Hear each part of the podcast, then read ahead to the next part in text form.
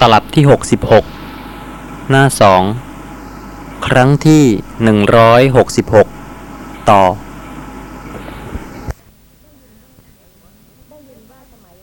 ได้ยินว่าสมัยนั้นพระผู้มีพระภาคประทับอยู่ณปาวาริกะอัมพวัน ใกล้นาลันทคาม สมัยนั้นแหลชาวนาลันทคามมีภิกษาหาได้ยาก เลี้ยงชีวิตอยู่ได้โดยฝืดเคือง เกลื่อนกลาดด้วยกระดูก ต้องจับจ่ายด้วยสลาก คือต้องใช้บัตรปันส่วน สมัยนั้นแล นิครนนาตบุตร อาศัยอยู่ในนาลันทคาม พร้อมด้วยบริษัทนิครนเป็นอันมาก ครั้งนั้นนายบ้าน นามว่าอิสิพันธกะบุตร สาวกนิครนเข้าไปหานิครนนาตบุตรอย่างที่อยู่ไหว้แล้วนั่งณที่ควรส่วนข้างหนึ่ง ครั้นแล้วนิครนนาตบุตรได้พูดกับนายคามณีอิสิพันธกะบุตรว่า มาเถิดนายคามณี จงยกวาทะแก่พระสมณะโคดม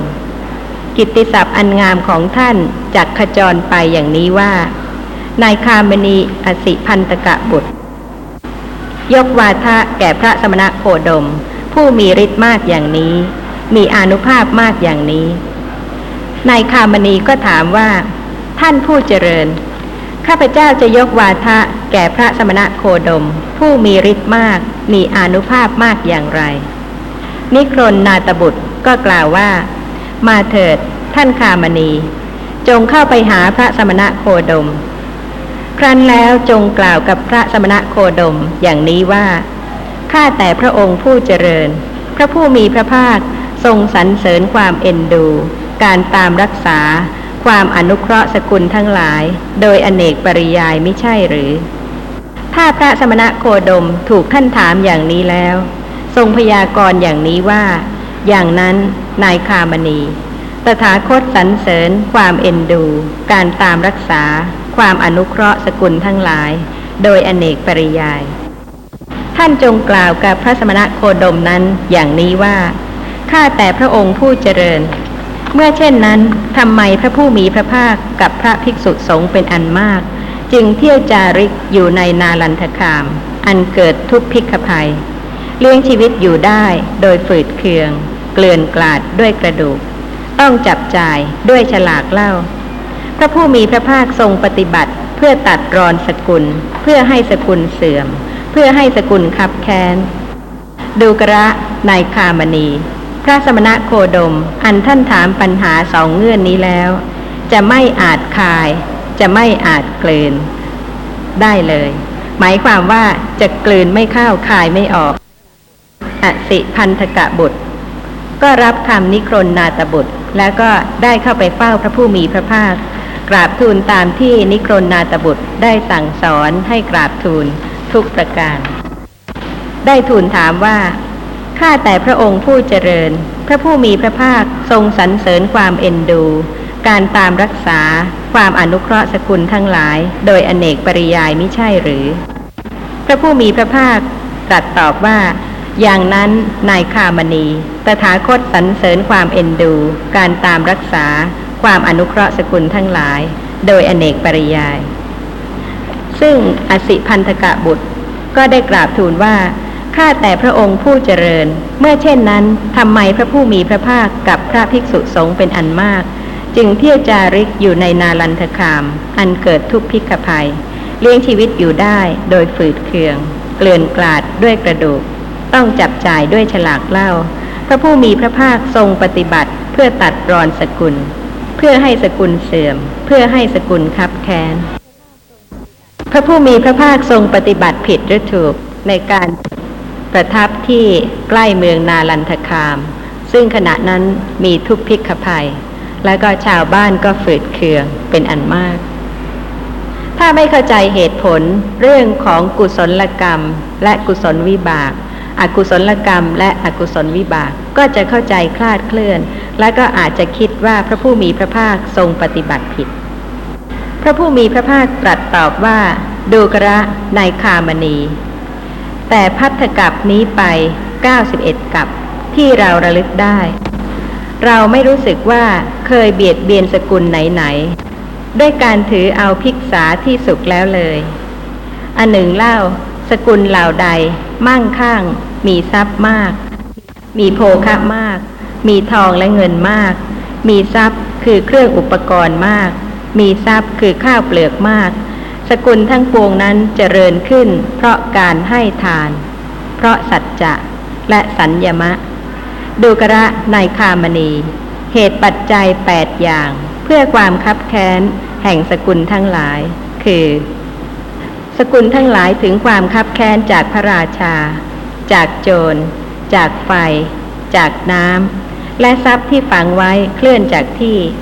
ย่อมวิบัติเพราะการงานที่ประกอบไม่ดี ทรัพย์ในสกุลเกิดเป็นฐานไฟ คนในสกุลใช้จ่ายพวกทรัพย์เหล่านั้นฟุ่มเฟือยให้พินาศสูญหายไป ความไม่เที่ยงเป็นที่แปดดูกระในคามณี เหตุปัจจัยแปดอย่างเหล่านี้มีอยู่ ผู้ใดพึงว่าเราอย่างนี้ว่า พระผู้มีพระภาคปฏิบัติเพื่อให้สกุลขาดศูนย์ เพื่อให้สกุลเสื่อม เพื่อให้สกุลคับแค้น ดังนี้ ผู้นั้นยังไม่ละวาจานั้น ยังไม่ละความคิดนั้น ยังไม่สละทิฏฐินั้นต้องดิ่งลงในนรกแน่แท้ เมื่อพระผู้มีพระภาคตรัสอย่างนี้แล้ว นายคามณีอสิพันธกะบุตร ได้กราบทูลพระผู้มีพระภาคว่าข้าแต่พระองค์ผู้เจริญ พระธรรมเทศนาของพระองค์แจ่มแจ้งนักข้าแต่พระองค์ผู้เจริญ พระธรรมเทศนาของพระองค์แจ่มแจ้งนัก ขอพระผู้มีพระภาค โปรดทรงจำข้าพระองค์ว่า เป็นอุบาสกผู้ถึงพระรัตนตรัยเป็นสรณะจนตลอดชีวิต ตั้งแต่วันนี้เป็นต้นไปพระเจ้าข้าเหตุของการที่จะฝืดเคือง มีชีวิตที่ลำบากยากไร้นั้นมีแล้วในอดีต ไม่ใช่ว่าพระผู้มีพระภาคไปทรงเบียดเบียนบุคคลเหล่านั้น บุคคลเหล่านั้นจึงได้เกิดทุกข์พิกขภัย หรือว่าจึงได้มีชีวิตที่ฝืดเคือง นี่เป็นเรื่องของกรรมที่ได้กระทำไว้ แต่พระผู้มีพระภาคทรงอนุเคราะห์พระเหตุว่าถึงแม้ว่าจะมีวัตถุทายธรรมน้อย แต่ว่าสามารถที่จะสละให้ได้ ขณะจิตนั้นก็เป็นกุศลจิต เหตุกับผลอย่าสับสนกัน เวลาที่เห็นใครที่มีชีวิตที่ลำบากยากไร้ขัดสน แล้วก็จะคิดว่าเป็นเพราะเหตุที่พระภิกษุบินทบาทหรือว่าเบียดเบียน ความเข้าใจอย่างนั้นไม่ใช่ความเข้าใจที่ถูก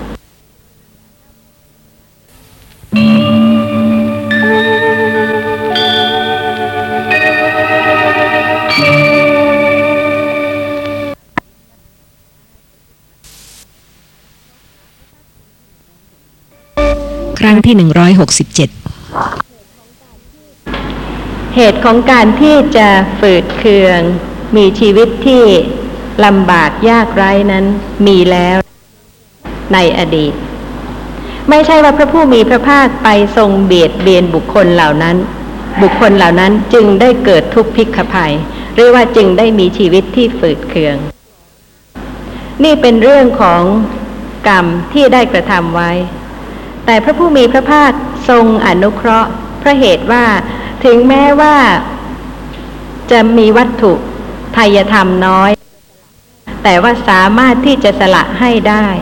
ขณะจิตนั้นก็เป็นกุศลจิต เหตุกับผลอย่าสับสนกัน เวลาที่เห็นใครที่มีชีวิตที่ลำบากยากไร้ขัดสน แล้วก็จะคิดว่าเป็นเพราะเหตุที่พระภิกษุ บินทบาทหรือว่าเบียดเบียน ความเข้าใจอย่างนั้นไม่ใช่ความเข้าใจที่ถูก แต่ว่าการที่พระผู้มีพระภาคประทับอยู่ที่ใกล้นาลันทคามนั้น เพื่อโอกาสแก่บุคคลที่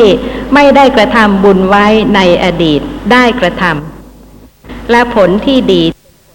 ก็จะเกิดขึ้น อันเป็นผลของการที่ถวายทายธรรม หรือว่าถวายพัตตาหารแก่พระองค์สำหรับ อิสิพันธกะบุตรซึ่งเป็นนายบ้าน ท่านผู้ฟังก็จะเห็นได้ว่ายอมจำนนต่อเหตุผลจึงได้สามารถละทิ้งความเห็นผิด แต่ถ้าบุคคลใด ถึงแม้ว่าจะศึกษาพระธรรม แต่ว่าไม่พิจารณาเหตุผล ไม่ถือเหตุผลเป็นประมาณ ก็ย่อมจะไม่ละความเห็นผิด แม้ในขณะที่ให้ทาน สติก็เกิดขึ้นระลึกรู้ลักษณะของนามและรูป เป็นการเจริญสติปัฏฐานเป็นปกติในชีวิตประจำวัน อย่าเข้าใจผิดว่าการเจริญวิปัสสนาหรือว่าการเจริญสติปัฏฐานนั้นให้ทานไม่ได้ ถ้าเข้าใจอย่างนี้เป็นความเข้าใจที่ผิด และก็ขอให้ดูชีวิตของท่านอนาถบินติกะเศรษฐี และวิสาขา มิคารมานดา ซึ่งเป็นพระอริยสาวก ท่านให้ทานอย่างมากทีเดียว พระอริยสาวกที่ยังไม่ใช่พระอรหันต์เป็นเสกขบุคคล ต้องเจริญสติปัฏฐานต่อไป เจริญปัญญารู้ลักษณะของนามและรูปต่อไป จนกว่าจะเป็นพระอริยบุคคลขั้นสูงขึ้น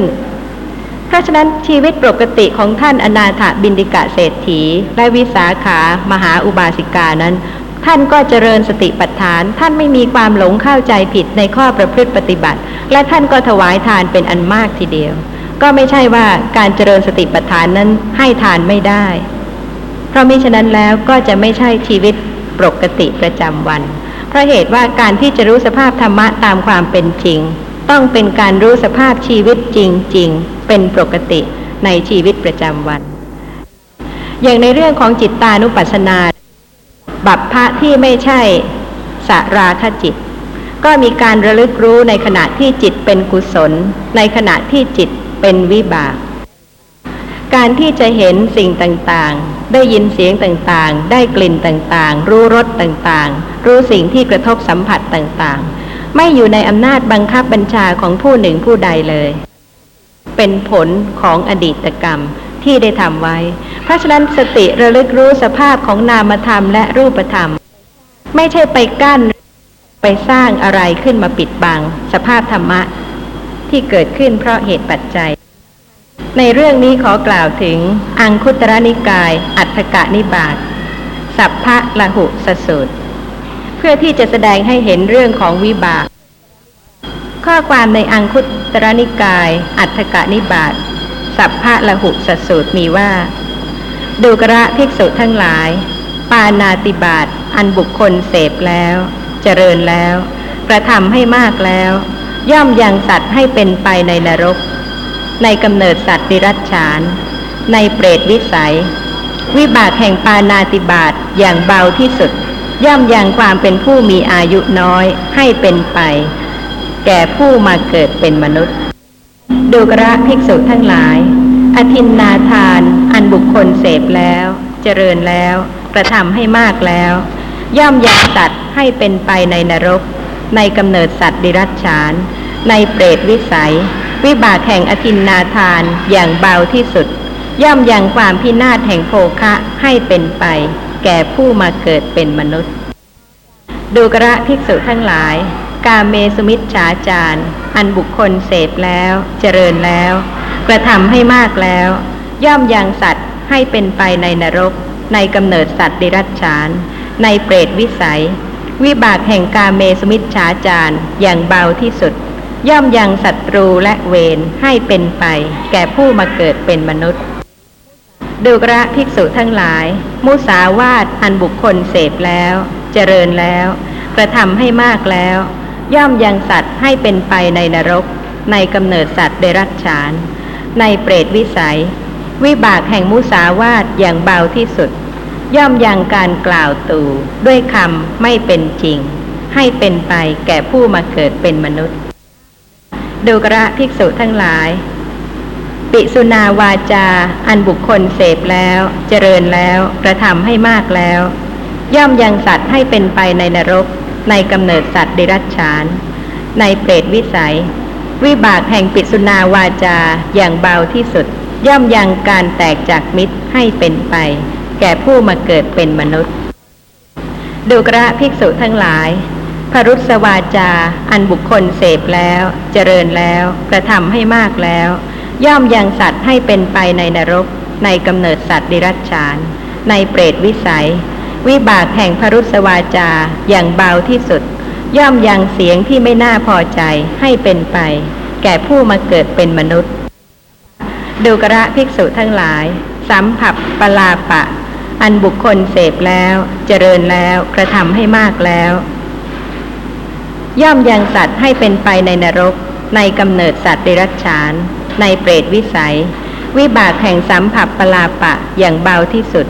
ย่อมยังคำไม่ควรเชื่อถือให้เป็นไป แก่ผู้มาเกิดเป็นมนุษย์ ดูกระภิกษุทั้งหลาย การดื่มน้ำเมาคือสุราและเมรัย อันบุคคลเสพแล้ว เจริญแล้วกระทำให้มากแล้ว ย่อมยังสัตว์ให้เป็นไปในนรก ในกำเนิดสัตว์ดิรัจฉาน ในเปรตวิสัย วิบากแห่งการดื่มสุราและเมรัยอย่างเบาที่สุด ย่อมยังความเป็นบ้าให้เป็นไป แก่ผู้มาเกิดเป็นมนุษย์ เคยเห็นวิบากกรรมต่าง ๆ เหล่านี้ไหมคะ บางอย่างท่านก็ประสบ บางอย่างท่านก็ไม่ได้ประสบ ในภพนี้ชาตินี้พบหน้าชาติหน้าแน่นอนไหมคะ ว่าท่านจะไม่ประสบเลย เหตุมีแล้วในอดีตมากมายเหลือเกิน ถ้าได้ปัจจัยพร้อมที่จะเกิดเมื่อไหร่ ก็ต้องเกิด แต่ว่าผู้เจริญสติ จะรู้ถึงความเป็นปัจจัยของสภาพธรรมะที่เกิดปรากฏตามความเป็นจริงอย่างถูกต้อง ในสามโมหวิโนทนีมีข้อความว่า ชื่อว่าอริยสัจจะด้วยอัตถะว่าเป็นสัจจะอันแท้จริงบ้าง บทว่าอริยะมีอัตถะว่าแท้จริง ไม่ผิด ไม่คลาดเคลื่อน ดังที่ตรัสไว้ว่าดูกระภิกษุทั้งหลาย อริยสัจสี่นี้แล เป็นของแท้จริง ไม่ผิด ไม่ใช่เป็นประการอื่น ฉะนั้นเราจึงเรียกว่าอริยสัจตามในของกายานุปัสสนาสติปัฏฐานนี้นะนะครับ สภาวะธรรมที่ปรากฏให้รู้ได้ จริง ๆ ก็มีเพียงเย็น ร้อน อ่อนแข็ง ตึง ไหว มีเท่านี้เอง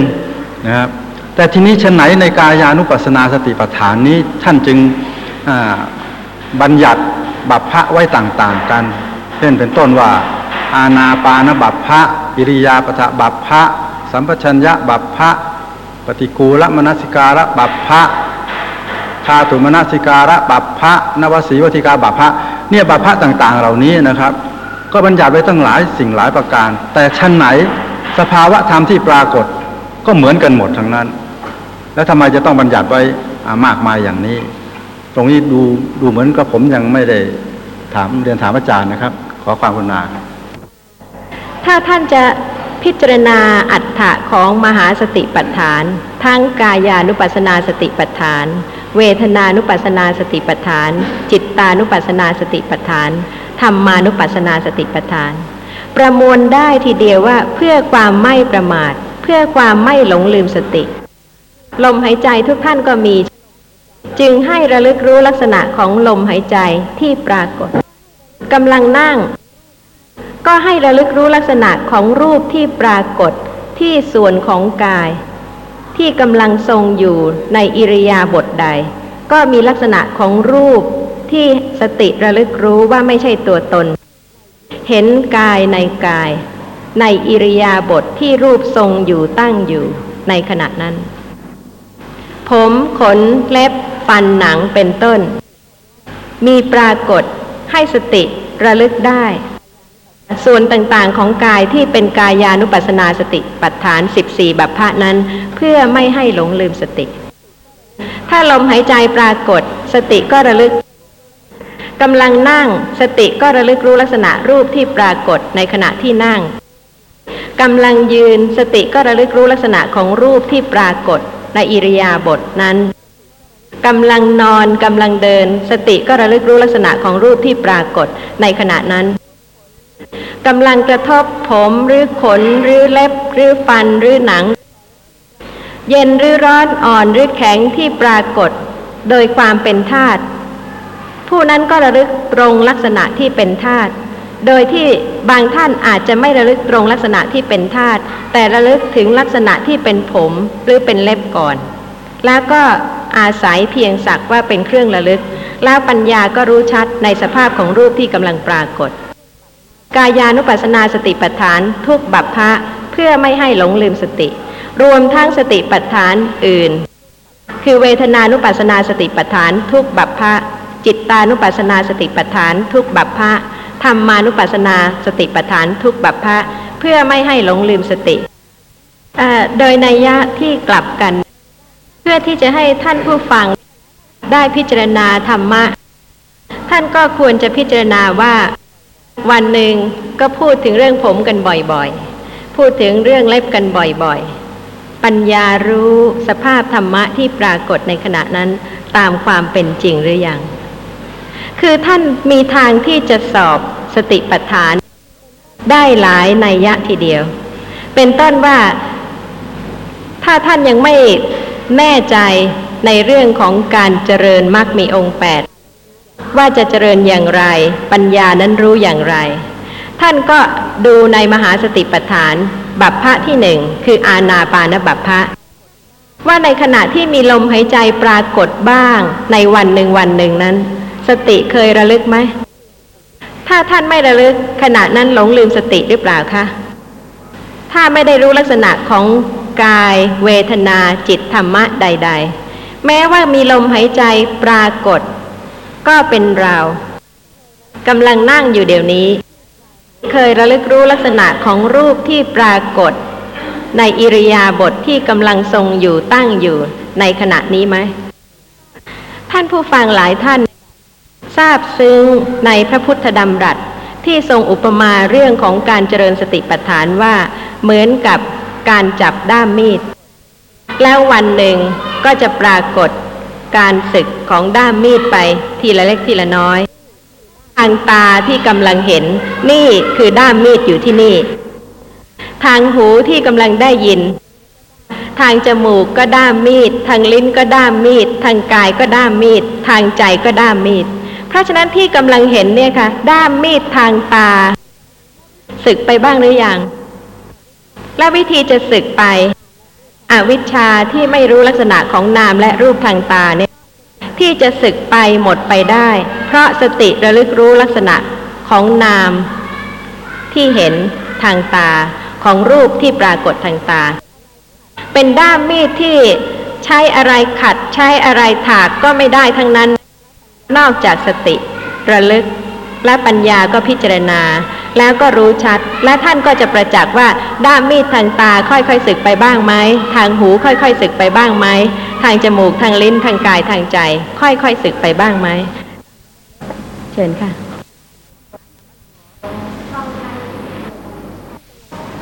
ท่านผู้ฟังถามว่าขณะที่กำลังฟังบรรยาย จิตก็วอกแวก ต้องใช้สติกำหนดบ้างหรือเปล่า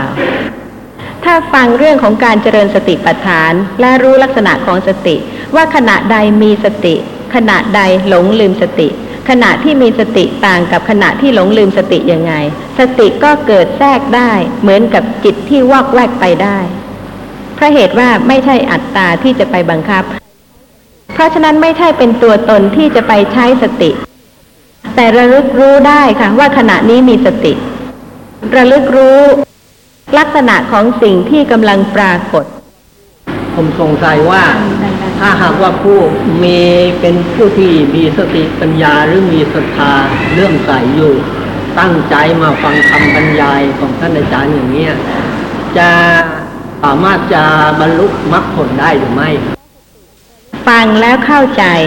และสติระลึกรู้ลักษณะของนามธรรมและรูปธรรมที่กำลังปรากฏ ปัญญาแทงตลอดในสภาพที่ไม่ใช่ตัวตนสัตว์บุคคล ละคลายการยึดถือสภาพนามธรรมและรูปธรรมได้ รู้แจ้งสภาพธรรมะ ความรู้ชัดสมบูรณ์เป็นวิปัสสนาญาณนะ แล้วก็รู้แจ้งอริยสัจธรรมได้ แต่เหตุต้องสมควรกับผล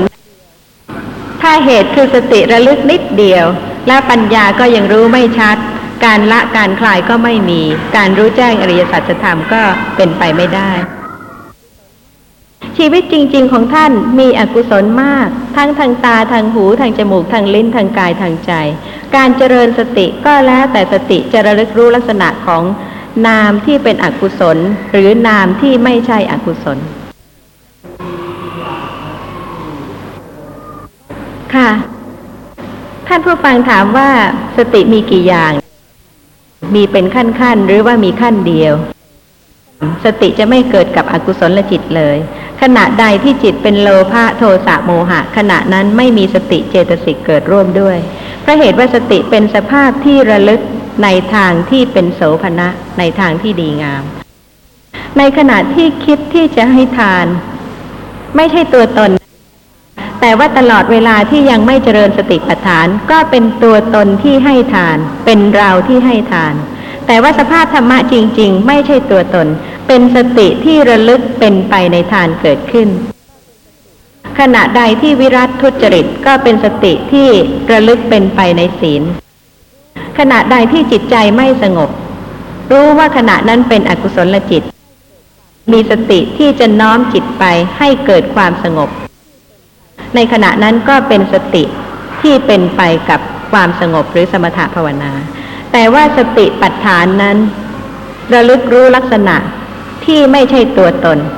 ลักษณะใดเป็นนามธรรม ก็รู้ ลักษณะใดเป็นรูปธรรม ก็รู้ และนามธรรมก็มีหลายชนิด รูปธรรมก็มีหลายชนิด เพราะฉะนั้นสติจึงระลึกรู้ลักษณะของนามธรรมแต่ละชนิดที่เกิดแล้วปรากฏ เพราะฉะนั้นการเจริญสติไม่ใช่เป็นการคิดล่วงหน้า หรือว่าเป็นการเตรียมก่อน และบางท่านก็ประคับประคองกิริยาอาการ ค่อยๆลุกขึ้นยืนตามที่คิด ด้วยการคิดว่าจิตสั่งให้เป็นอย่างนั้น แต่ความจริงจิตเป็นสภาพที่รู้อารมณ์ ในขณะที่กำลังนั่งอยู่ มีสิ่งใดที่ปรากฏ จิตเป็นสภาพรู้ และสติ ก็ระลึกรู้ในลักษณะของอารมณ์ และปัญญาก็รู้ ว่าสภาพนั้นไม่ใช่สัตว์ ไม่ใช่บุคคล ไม่ใช่ตัวตน เวลาที่เกิด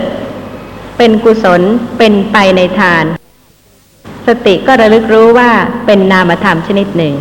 และในขณะที่กำลังให้ทาน แต่ก่อนนี้เป็นตัวตนเป็นสัตว์เป็นบุคคล เพราะสติไม่ได้ระลึกรู้ว่า แม้แต่สภาพธรรมะในขณะนั้นก็เป็นนามธรรมและเป็นรูปธรรมเท่านั้น อกุศลกรรมหรือว่าอากุศลจิตนั้น มีผลเป็นทุกข์เป็นโทษ แต่กุศลจิต กุศลกรรมนั้นให้ผลเป็นสุข อานิสงส์ของกุศลจิต กุศลกรรมจะมากหรือจะน้อยนั้น ขึ้นอยู่กับปัญญา การให้ของผู้ที่ยังเต็มไปด้วยโลภะโทสะโมหะ ถ้าสติระลึกรู้จะเห็นได้ว่า ความรู้สึก หรือว่าจิตที่เกิดสลับสืบต่อกันหลายอย่าง เพราะฉะนั้นถ้าท่านเจริญสติปัฏฐานด้วย การให้ของท่าน จะมีอานิสงส์ยิ่งขึ้น เพราะปัญญารู้ในสภาพของจิตสำหรับเรื่องของกุศลจิตขั้นของทานซึ่งเป็นขั้นต้น ที่กล่าวว่าทานเป็นกุศลขั้นต้นก็เพราะเหตุว่า เยื่อใยการยึดถือนามรูปว่าเป็นตัวตน หนาแน่นและเหนียวแน่นเหลือเกิน วันหนึ่งวันหนึ่ง บางท่านอาจจะไม่ได้คิดถึงเรื่องของการให้เลย เพราะเหตุสองประการ คือเพราะความตรณีประการหนึ่ง และก็เพราะความประมาทอีกประการหนึ่ง ด้วยการที่เพลิดเพลินไปในเรื่องของรูปเสียงกลิ่นรสโผฏฐัพพะจนไม่ได้ระลึกถึงเรื่องของการให้เลย เพราะว่าเรื่องของตัวตน